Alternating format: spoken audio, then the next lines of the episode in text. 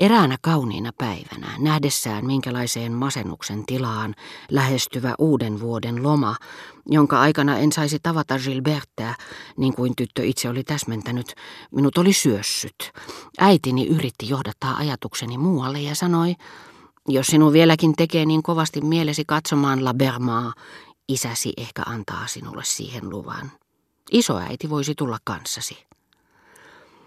Mutta ennen kaikkea siitä syystä, että herra de Norpois oli kehoittanut isääni päästämään minut katsomaan La Bermaa ja selittänyt, kuinka arvokas muisto siitä jäisi kenelle tahansa nuorukaiselle, isäni, joka alun alkaen oli vastustanut sitä, että tuhlaisin aikaan ja vaarantaisin terveyteni joutavuuksissa, niin kuin hän isoäitini kauhuksi sanoi, alkoi olla sitä mieltä, että lähettilään suosittelema teatterissa käynti liittyi tavalla tai toisella loistavan uran kallisarvoisten rakennusaineiden summaan.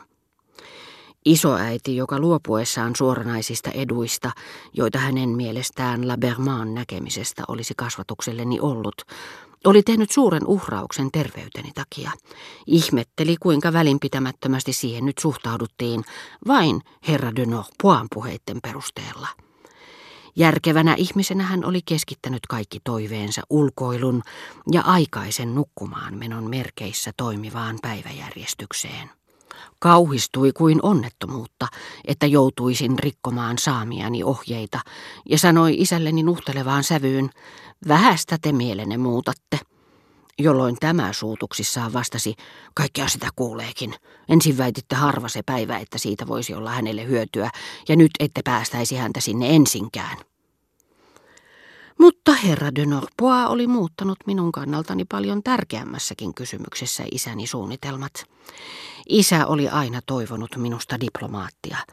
Mutta vaikka minut olisikin aluksi kiinnitetty ulkoministeriöön, niin ajatuskin siitä, että olisin vaarassa joutua lähettilääksi pääkaupunkeihin, joissa Gilbert ei koskaan asuisi, tuntui minusta sietämättömältä. Olisin mieluummin ottanut taas puheeksi kirjalliset suunnitelmat, jotka olin rakennellut ja hylännyt Germanttien puolella retkeillessäni. Mutta isäni oli aina vastustanut aikeitani antautua kirjalliselle uralle, jota piti diplomaatin uraa huomattavasti alempiarvoisena, eikä edes suostunut nimittämään sitä uraksi, kunnes eräänä päivänä herra de Norpois, joka ei juuri pitänyt nuoremman polven lähetystövirkailijoista, oli vakuuttanut, että kirjailijana saattoi hankkia yhtä paljon arvovaltaa, harjoittaa yhtä laajalle ulottuvaa toimintaa ja pysyä yhtä riippumattomana kuin lähetystöissäkin. Kukapa olisi uskonut, veli Norpoislla ei ole mitään sitä vastaan, että sinusta tulee kirjailija, oli isäni sanonut ja koska hän oli itse suhteellisen vaikutusvaltainen, hän uskoi, ettei mikään voisi osoittautua mahdottomaksi, että kaikkiin ongelmiin löytyisi myönteinen ratkaisu tietyssä asemassa olevien miesten välisessä ajatusten vaihdossa. Minä tuon hänet tänne vielä illalliselle valiokunnasta istunnon jälkeen. Keskustelet sitten hänen kanssaan niin, että hän saa sinusta myönteisen kuvan. Kirjoita jotakin näyttävää ja anna se hänen luettavakseen. Hän on Revue de Deux Mondin johtajan hyvä ystävä hän auttaa sinut vielä lehteen sisälle. Se on hänelle vanhalle ketulle pikkujuttu. Ja kaiken kukkuraksi hän näyttää olevan sitä mieltä, että diplomatia meidän päivinämme – Yksinomaan siitä hyvästä, etten joutuisikaan eroon Gilbertestä. Sain virikkeitä, mutta en kykyä kirjoittaa herra de Norpoalle näytettäväksi kelpaavaa tekstiä.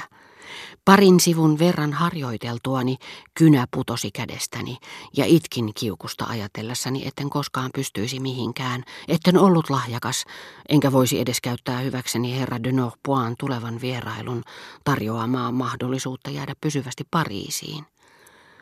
Vain ajatellessani sitä, että pääsisin kohta katsomaan La Bermaa, onnistuin hiukan unohtamaan suruni. Mutta myrskyjäkin olisin halunnut ihailla vain rannikoilla, missä ne ovat tuimimmat, ja La Bermaan olisin halunnut nähdä vain hänen klassisissa osissaan, joissa Swan sanoi hänen yltävän täydellisyyteen. Sillä mikäli haluamme saada tiettyjä vaikutelmia luonnosta tai taiteesta, siinä toivossa, että löytäisimme aarteen, meitä ei juuri haluta antaa mielemme ottaa vastaan niiden sijasta vähäisempiä vaikutelmia, joista voisimme saada erheellisen käsityksen kauneuden arvosta. Nähdä Laberma näytelmissä Andromaque, Le Caprice de Marianne, Fedra, oli noita ihmetapahtumia, joita mielikuvitukseni oli aina kaivaten odottanut. Olisin yhtä lailla haltioissani kuin päivänä, jolloin gondoli veisi minut Fraarien Tizianin tai San Giorgio dei Schiavonin Carpacciojen luo, jos koskaan saisin kuulla Labermaan lausuvan säkeet On dit comprend départ, vous éloigne de nous, Seigneur, etc. Pian lähtö, teidät siis erottaa meistä, Herra. Tunsin ne vain painotuotteiden tarjoamana yksinkertaisena mustavalkoisena jäljennöksenä, mutta sydämeni hakkasi ajatellessani aivan kuin matkasuunnitelman toteutumista, että saisin lopultakin nähdä niiden kylpevän kultaisen äänen ilmapiirissä ja auringossa. Carpaccion taulu Venetsiassa, La Berma Fedraassa, Ympäröivä sädekehä muutti nämä kuvaama- ja näyttämötaiteen mestariteokset mielessäni niin eläviksi, toisin sanoen niin jakamattomiksi, että jos olisin käynyt katsomassa Carpaccioja jossakin Louvren salissa tai Le Bermaan näytelmäkappaleessa, josta en koskaan olisi kuullut puhuttavan, en olisikaan voinut yhtä ihanasti hämmästellen tutustua niin monien tuhansien unelmieni kaivattuun, ainutlaatuiseen ja kielin kertomattomaan kohteeseen.